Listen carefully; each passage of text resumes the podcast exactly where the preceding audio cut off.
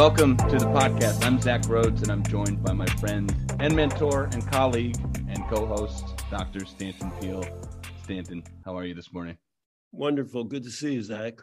And you too. Let me close our introduction here. Dr. Peele and I represent the Life Process Program, or LPP, which is an online coaching program helping people overcome addiction um, in an empirically sound, commonsensical, and judgment free way, and a convenient way because people can do this program in the context of their own home.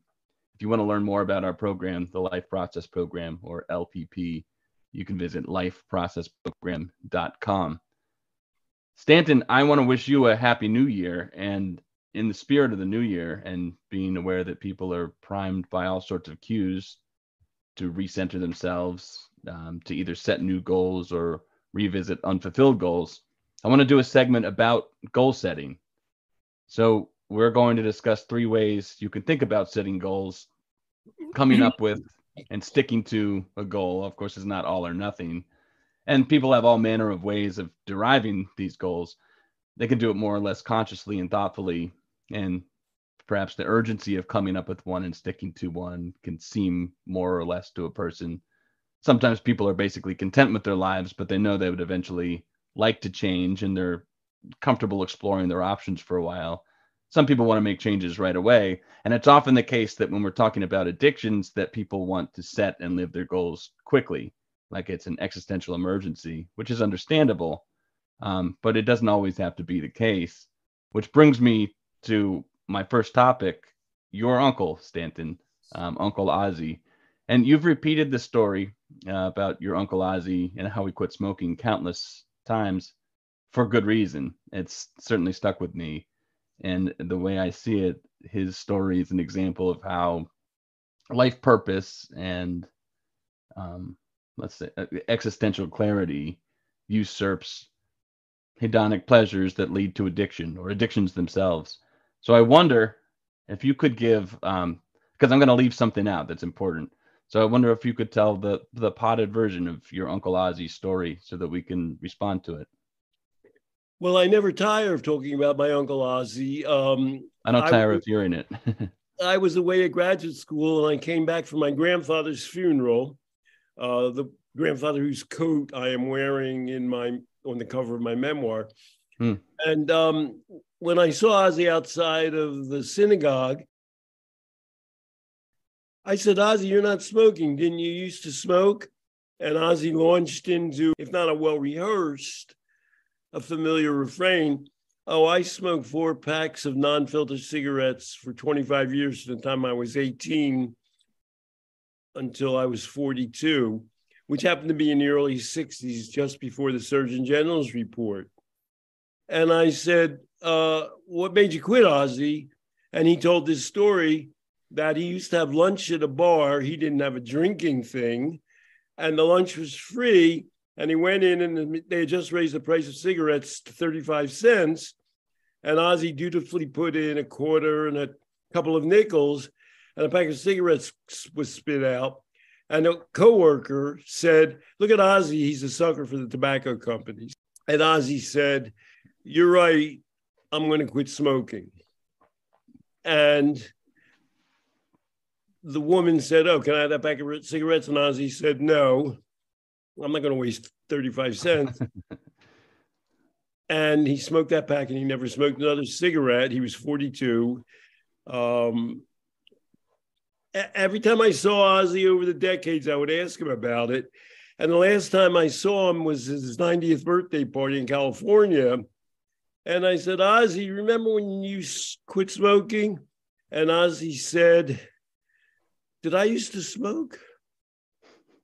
And when I tell the story, I always say there's something you need to know about my uncle Ozzie, or why did Ozzie quit? And people say he's a cheapskate. Okay, but uh, I said there's something you need to know about my uncle Ozzie. He was an extreme union activist. He went to fight for every employee that the company he worked for General Electric, the company leaned on. And as a result, they punished him by sending him into the worst neighborhoods in Philadelphia. Although the guy who fixes your television is always welcome personality. So Ozzie was a friendly guy. so people would say, We're going to leave somebody out here with your car, you know, with your van, just to make sure while you're fixing the television. So then I asked, Why did Uncle Ozzy quit smoking? And hopefully people come to the reason because it dawned on him due to the immediate input from this woman, but slowly evolving over a quarter of a century, that it violated the most important part of himself, who he was and who he wanted to be. And so it was, you might say, an, an, an instantaneous existential realization, or you might say it was a development through his adult life. I mean, he was a father with two children mm. of who he really was and who he really wanted to be. So interesting because, from my perspective, he had every reason to quit smoking. And from what I know, I know a little bit of backstory. Um, he could have been harming the children in his household. He could have been damaging his own health. And not to mention, he probably had this visceral sense, like you're saying, that smoking was getting in the way of other ways he could have been engaging in life healthily but um, I love this story because as bamboozled as you or I could get about why Ozzy didn't quit earlier for a thousand different better reasons than maybe he came up with, were not him. He stopped smoking when it got clear to him that smoking interfered with something sacred in his life. It put a stain on his sense of self. And that's not exactly a strategy for everyone for setting a goal and sticking to it. But it's encouragement because it's a baseline. I think we can tell people that um, even if they've thought about kicking a bad habit or beginning a better one a trillion times and haven't accomplished it, it doesn't mean they won't. Um, because if there's purpose in life, and if that purpose is contradicted by a habit, perhaps an addiction, and you could articulate that for yourself, then motivation could become high. It's existential, as you said, and it no longer becomes a problem that you have to think about. You just kind of take care of it. I mean, would you do you have a different spin on that, or do you think that's about right? No, I'm um, I'm going to go with you, and I'm going to ask you how you feel about applying this and encouraging people to have this moment. Um, I, do you think Ozzy would have said he was addicted to smoking cigarettes before this thing happened? That's a funny. I, I over the years I explored that with him. On the one hand, he would claim that he had never thought about quitting smoking before mm. that moment. On the other hand, when he described smoking, he would say he was fixing TVs by a bench. It was the filthiest habit. Um, I had a cigarette lit constantly by my work table. At night, I couldn't wash the yellow tobacco stains from my hands. So the so, memory of that habit, he he could he could say, okay, now I get that that was an addictive, like crummy habit, but in the moment, he wouldn't have ever said that. I think you're right. That's uh, that's a good way of putting it. Yes. But people come to our program. I can't think of an example otherwise when they have decided for themselves there's something going on that's like I am doing a thing and it's not sustainable. So in a way, I think that I mean maybe if somebody's listening at home and trying to decide this for themselves, do I have is there something that's getting in the way of my life that I'm doing on repeat? Um, you know that that idea, the fact that you somebody is aware that there's something that's conflicting with their lives, I think is the beginning of one of those moments that Uncle Ozzy had, and then it just takes it's just a matter of okay, can I get some clarity here about what do I want in life, and it, how is this thing interfering with it? In other words, a regular feature used to be uh, every New Year's a publication, Psychology Today or New York Times would say, you know how to change your habits, you know how to drink less or quit drinking or quit smoking or lose weight. I think now there has been a shift in the direction that you're describing, which is people are now more oriented towards having an existential refocus. Yeah. And what Uncle Ozzy presaged was what has become, I think, a more general cultural realization that people, you know, changing this or that habit, well, that's nice. But really, people have to make peace with who they are in the universe. You were suggesting that people can have existential ways of thinking about things, and when that that comes to fruition, when that enters into consciousness, not just not just imagination or subconscious, then we could say, um, well, it's obvious that I need to make a shift. So it's not like you have to. Uh, it's not so mechanical. It's like it's almost like a feeling you get that says, "God, this can't go on." And then sometimes when you feel, "God, this just can't go on," or "God, I this is more important," people just do it. And so the I guess the advice would be, if people are coming to that realization on their own already, how do you nurture that and push it forward? It almost be it sounds contradictory, but it would be not to overthink it. There's a the, the way of addiction psychology, like, let's see, like mainstream addiction psychology, or if you go to a rehab center, people are going to get you to focus in um, on your bad habit, with uh, associated with the story that there's this habit, this addiction is a profound, cunning, baffling kind of a thing that you don't just escape. You're going to have to really think it through. So we're suggesting a mindset that says if you think something in your life is important and it's values driven and something else is getting in the way of it, what's stopping you from going after what you think your best values are?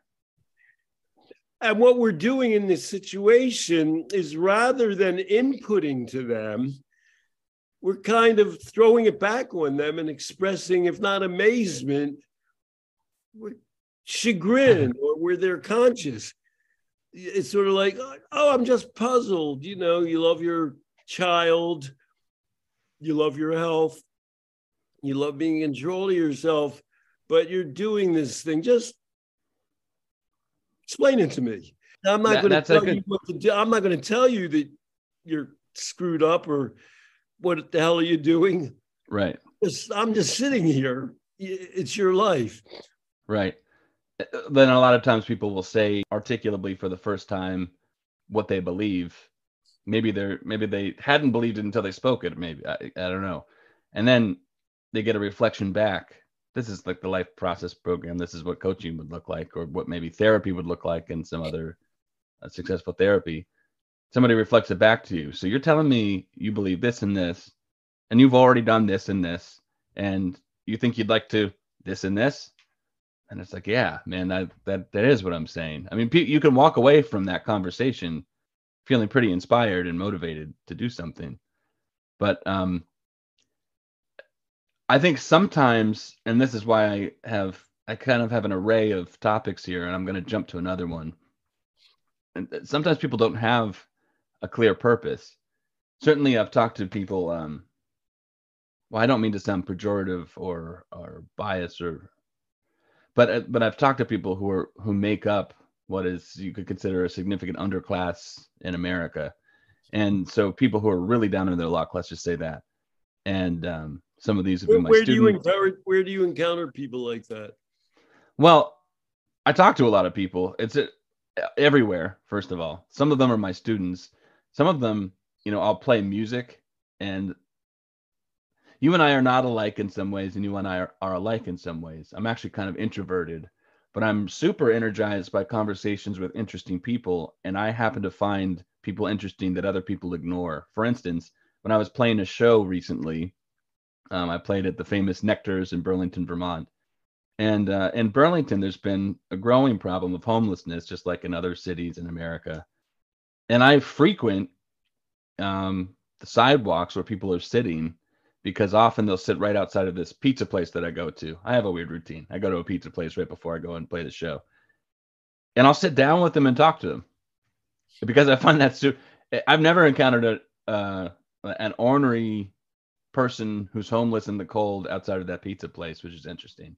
So anyway, um, I kind of I kind of talk to people like that all the time because they're not pressed or challenged by people who seem to be in a hopeless situation? No. Well, no, I'm not personally challenged, but I do I understand the challenge. Like the more conversations I have with people who self-describe themselves in a, a hopeless seeming situation, the more I understand that it can sound lofty or ivory towery to talk about your uncle Oscar and say that's the way you're going to change because some people don't have a clear purpose. And maybe that's why you know if somebody's listening to this maybe that's what they're looking for. Maybe that's like their basis for generating the goal in the first place is to try to figure out what a purpose could be so you know what are other ways to set goals that don't require being clotheslined by an existential conflict uh, maybe smaller more practical goals and i have an interesting story for that there's there's a guy named God, I can't remember his name. Why can't I? It's I wrote an outline and I don't have it up, but oh, uh, uh, James Clear wrote a book called Atomic Habits. Now this is just one of those like pop psychology books he pulled from different branches of psychological research, and he wrote this book about how to build a lifestyle that you want by starting small, doing thing, doing kind of minimal goals or breaking your goal into manageable steps and just showing up. That was one of his big through lines is just practice showing up. And showing up means not jumping into the deep end right away. It means you get to start small. So uh if you for instance, I think his, one of his examples is maybe you want to get really fit and maybe getting fit means that you want to go to the gym seven days a week i don't know whatever three days a week. But sometimes why do people start going to the gym a few days a week and then say god this is too much and then they stop never to go to the gym again? One of the reasons is because they haven't even practiced doing that routine. They haven't practiced living and experiencing what it's like to be the kind of person who goes to the gym three days a week if you know what i mean so like his his James Clear's advice for something like that would be just go there and set let yourself call it a success if you make it to the gym and you stand there for 5 minutes even if you don't do anything. I mean maybe you need maybe that's too awkward but maybe you need to like have some sort of a routine. But like don't even go whole hog workout yet because first you're just practicing the kind of person who shows up to the gym. Uh, you can because what you'll find is that you'll make it there and then you will have forgotten your shoes because you know because you aren't used to having to change into gym shoes or you'll find that in the morning that it takes a lot of time to get your water that you might need or whatever else or you, you know what i mean so it's like practicing just the routine and uh if you can do that, you'll see yourself as a person who gets ready for and shows up to the gym. You kind of build in the routine. And most likely, when you start small like that, you will naturally do more than only showing up. So, actually, if you kind of are aware that going to the gym is something that would make you healthier, or if or maybe someone's told you that, you don't even have to have the the idea of I want to lose this much weight or I want to be able to lift this much weight. You kind of know what would be healthy for you to show up there, but you practice it and you naturally do more than only showing up. You still people are, tend to just kind of push it to the limits that they can push it. Does that make sense? Do you know what I mean so far? So it's that's the habitual approach, the gradual inculcation approach. Yeah, it is. And it's like people are I, I, think a lot of people who uh, join our program, for instance, this is what I meant about kind of the urgency of of habits before or, or wanting to set goals that I mentioned before. People come to our program and say, you know, I don't think that something like harm reductions for me, or I don't think that um, I can just say, I, I want to immediately build the lifestyle that I want. And there's nothing wrong with that. I wouldn't, as um, practitioner or a clinician, I wouldn't say, well, you can't do that. But I might ask people to explore, okay, that's what you want to do. What's tomorrow look like? You know, what does that thing look like? And uh, when it gets, when I ask the questions about, can you think of any hurdles that could that could get in the way, and a lot of things come up, I might ask, have you thought about just trying to go through the routine? And I think I've told you this story before, just to put it kind of concretely. There was a woman who was an LPP client who followed this. Uh, she came up with it on her own, but she kind of followed this gradual descent away from the bad habit and um, building a new life on her own. She used to make this huge breakfast in the morning before work, and then she would stop at uh, I think it was I think she was in Can I would always say Dunkin' Donuts, but I think it was like Tim Hortons or something.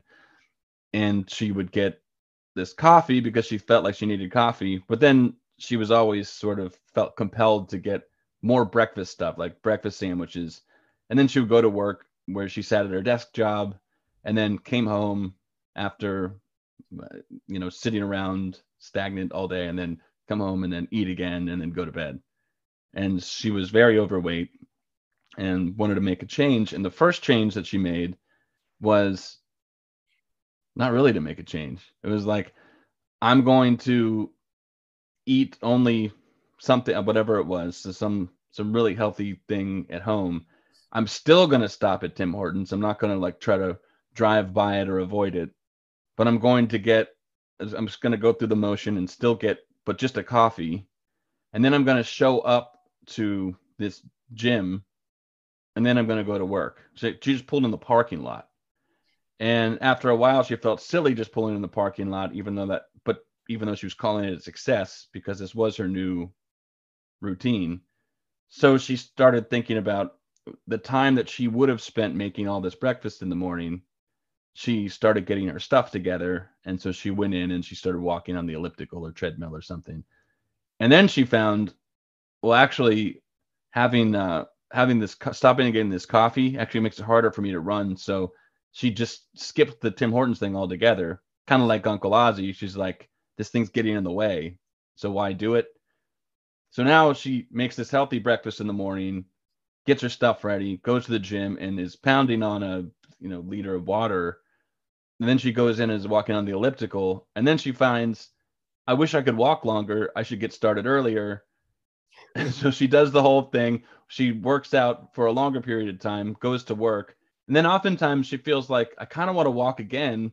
So she would start going on walks with her colleagues. And anyway, the end result of that is that she's developed over time, gradually, not having to think too radically about changing her life. But actually, when she looks back on look back on the previous year, she could say my life is totally my whole schedule is totally different. The things i think about and my perspective and what matters to me is totally different. It's not just about food and and um, trying not to focus on what's in front of me or what my life is like. It's more like very conscious thinking about my health. And she lost 100 pounds. I, she probably has lost more than that by now um, so that's so, uh, habitual change approach writ large. So you believe in that and you've seen that. I believe in it. I believe the people can do it. And the reason I tie this into um, people in hopelessness and despair is that I believe in that and I've seen that too. Um, nobody whose story I wanted to just for the sake of preserving their integrity or or or um, anonymity and anonymity. Yeah, thank you. I, I don't know that I'd want to tell any specific story, but um, that, like I've had students who feel like I've got nowhere to go from here, and have encouraged them to do something. So, I mean, so small that it obviously, if they just decided they want to do it each day or the next day, they will do it. I mean, but enough that it's a change. They would take some effort minimal effort to to make the change. And it's funny that principle that people might naturally do more than only showing up uh, seems to apply in that situation too. So that's, so my pitch for from, that's going from small to large. A, a lot of times people will just naturally do more than the thing they've set out to do. Sometimes if not, at least you're falling back on you've gone in a positive direction. You've made effort and it's kind of like tricking yourself to decide that you matter or at least i might say realizing that you matter more than maybe you thought you did but you also believe in going from large to small don't you um, all of a sudden a person has been moving along and they just reconceptualize who they are and what's possible for them. Mm. And then they do something miraculous that nobody, least of all they, thought they could do. It's almost it's a eureka moment, which Ozzy somewhat claims about himself, of just reconceiving themselves mm-hmm. on the spot. Yeah. I mean, I'm like small. I'm like an example of a walking billboard for big to small. I, I put myself out there a lot and try new things if I'm interested in it. And it's almost like I have to take on the personality of this person I'm not. I, like being a musician was insane at the time that I started trying to become a musician. Like I went from nobody knew that I could play or sing to I'm playing in front of all these people and I have to take on this personality of someone who entertains people and does music. Like, that's insane, but I did it and I probably screwed up in a million ways. Actually, I have a recording of my first ever performance and it's so embarrassing. But um, along the way, I developed habits and a way of of doing things that have been really beneficial. So I think you were trying to make me look good by by transitioning. Here's my third and last, um, and by no means final in in any general sense, but last for today way of thinking about how to set goals, and that's taking on the traits of the people that you admire most. I, I think you have something to say about this, but I I'm gonna go back to when I was teaching high school students. First, by the way, when I if people don't know, I I taught some high school courses and I had this class full of people who were not succeeding in normal schooling. And I was supposed to teach them basic things like rote math, social studies out of a book and things like that. And what I noticed is these people's heads were on the desk.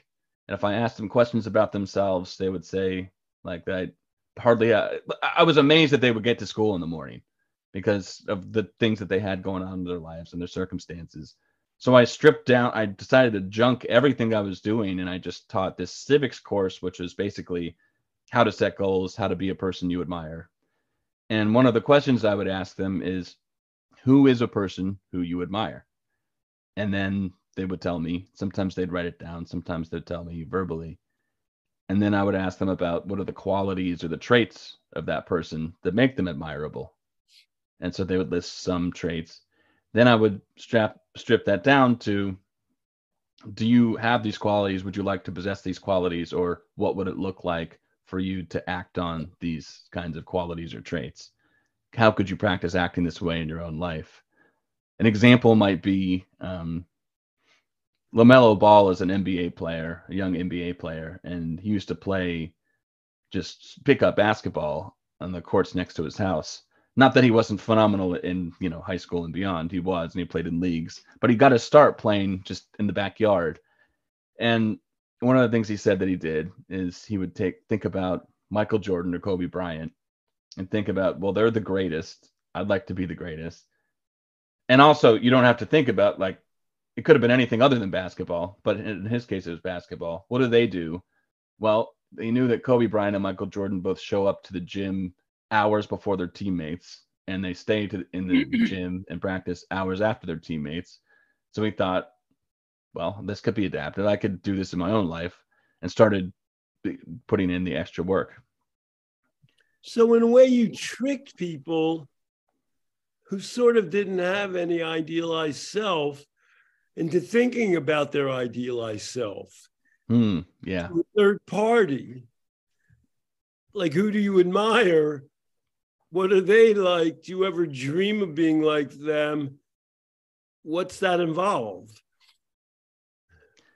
Kids do this with dramatic play. Kids have more of a permission slip by culture to do dramatic play, but they do this all the time. It's like they watch Spider Man and then they play out Spider Man and then they act like the character that, who they admire and they try on different personalities and then start being like them. My daughter Hadley is doing this right now. She's four years old and she's doing all this dramatic play and trying on different personalities. And she tries it in formal play and then sometimes is playing informally with us around the house. And we have to kind of help her eh, decide the, the kind of person that she wants to be.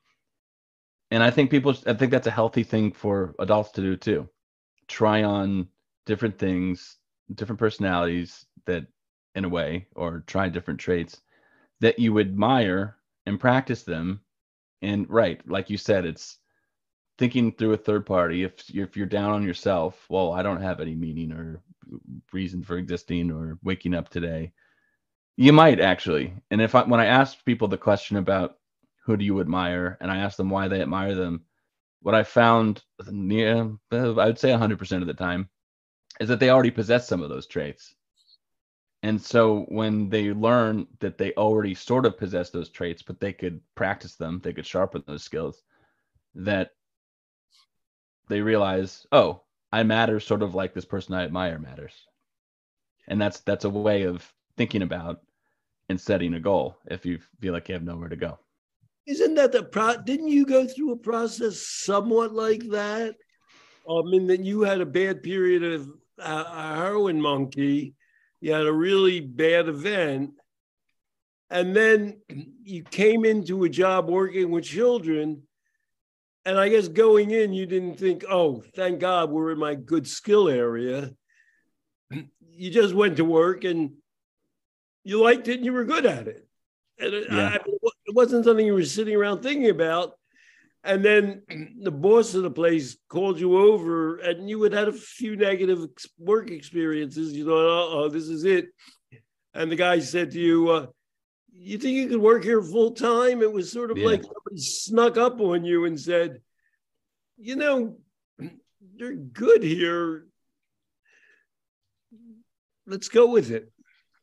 Yeah, I bet like in my personal life, I it took me years to believe that other people thought that I was had these skills or I was good at something. So yeah, I was I guess I was sort of down on myself like what a good am I anyway? And um so that was I guess I I walked into a situation where someone could really use my skills. So like I not only do I need they're not trying to convince they have no reason to convince me that I'm skilled.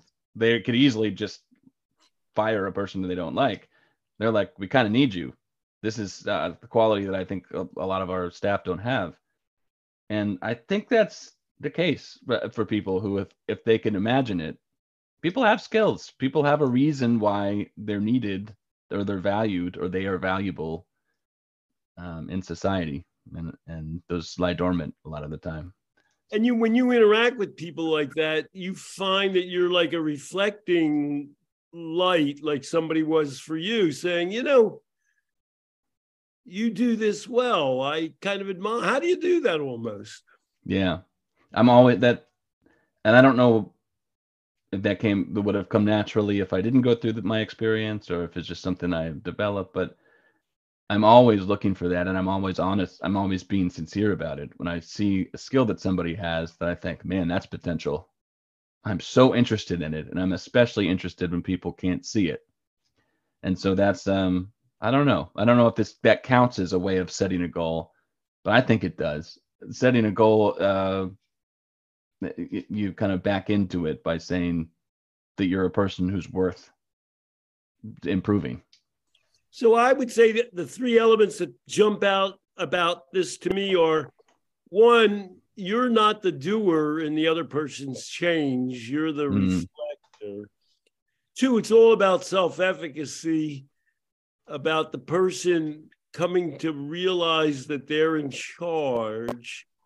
And three, they're coming to appreciate their own value and skills that they already possess, uh, even if that might have been pretty submerged lately or that they've forgotten it. Um, so those three elements, they're kind of the opposite of the, oh, here, why don't you take step one and then you'll take step two? Right. They're about fostering existential change about how the person is in their own view and in their relationship to the world. Perfectly said. And so we had three basic ways of I guess so it's three ways of thinking about setting goals. It's uh, maybe not not uh, radio ready, but one on one hand, we first started talking about your uncle Ozzy, and I guess our, our moral of that story is, hey, good news. Sometimes people just have an existential awareness that allows them to make change, which seems like it's happening instantaneously. Or if you look back in your life, maybe you think you're actually taking advantage of the fact that you've been these ideas to the idea to change has been percolating for a long time. Um, but if that sounds too rosy or or unrealistic, there is the really practical thinking through type of goal of let's start small and build from there and you might be surprised at how quickly you build like your hab your small habit will compound over time and then yeah lastly we're talking about a way of deciding that you're even a person who is worth it to set goals for and you can do that by you don't have to uh, be convinced that you're a person worth doing that for you could think about it through a third party through like an archetype do you admire people in the world? Almost everybody would say yes. And um, who is that person you admire? What are their traits? Do you have traits like that, or could you build on those traits and skills in your own life? So you're right. That's almost the opposite of starting small. Is a way of a helper helping an individual combine these elements in whatever way works best for them to change who they are as opposed to the helper saying, oh, here's our platform or module, boom, change this way. Right. And so, in line with that, in this talk, we're not saying do this and you'll get that, but we're saying, hey, you can explore these sort of dimensions. And if if people want to learn more, they visit our website. We have blogs, um, other podcasts that we've done, and resources for this. It's lifeprocessprogram.com. Stanton, thank you for encouraging me to do this and and allowing me to. And thank you and Happy New Year. Happy New Year. It's my pleasure entirely.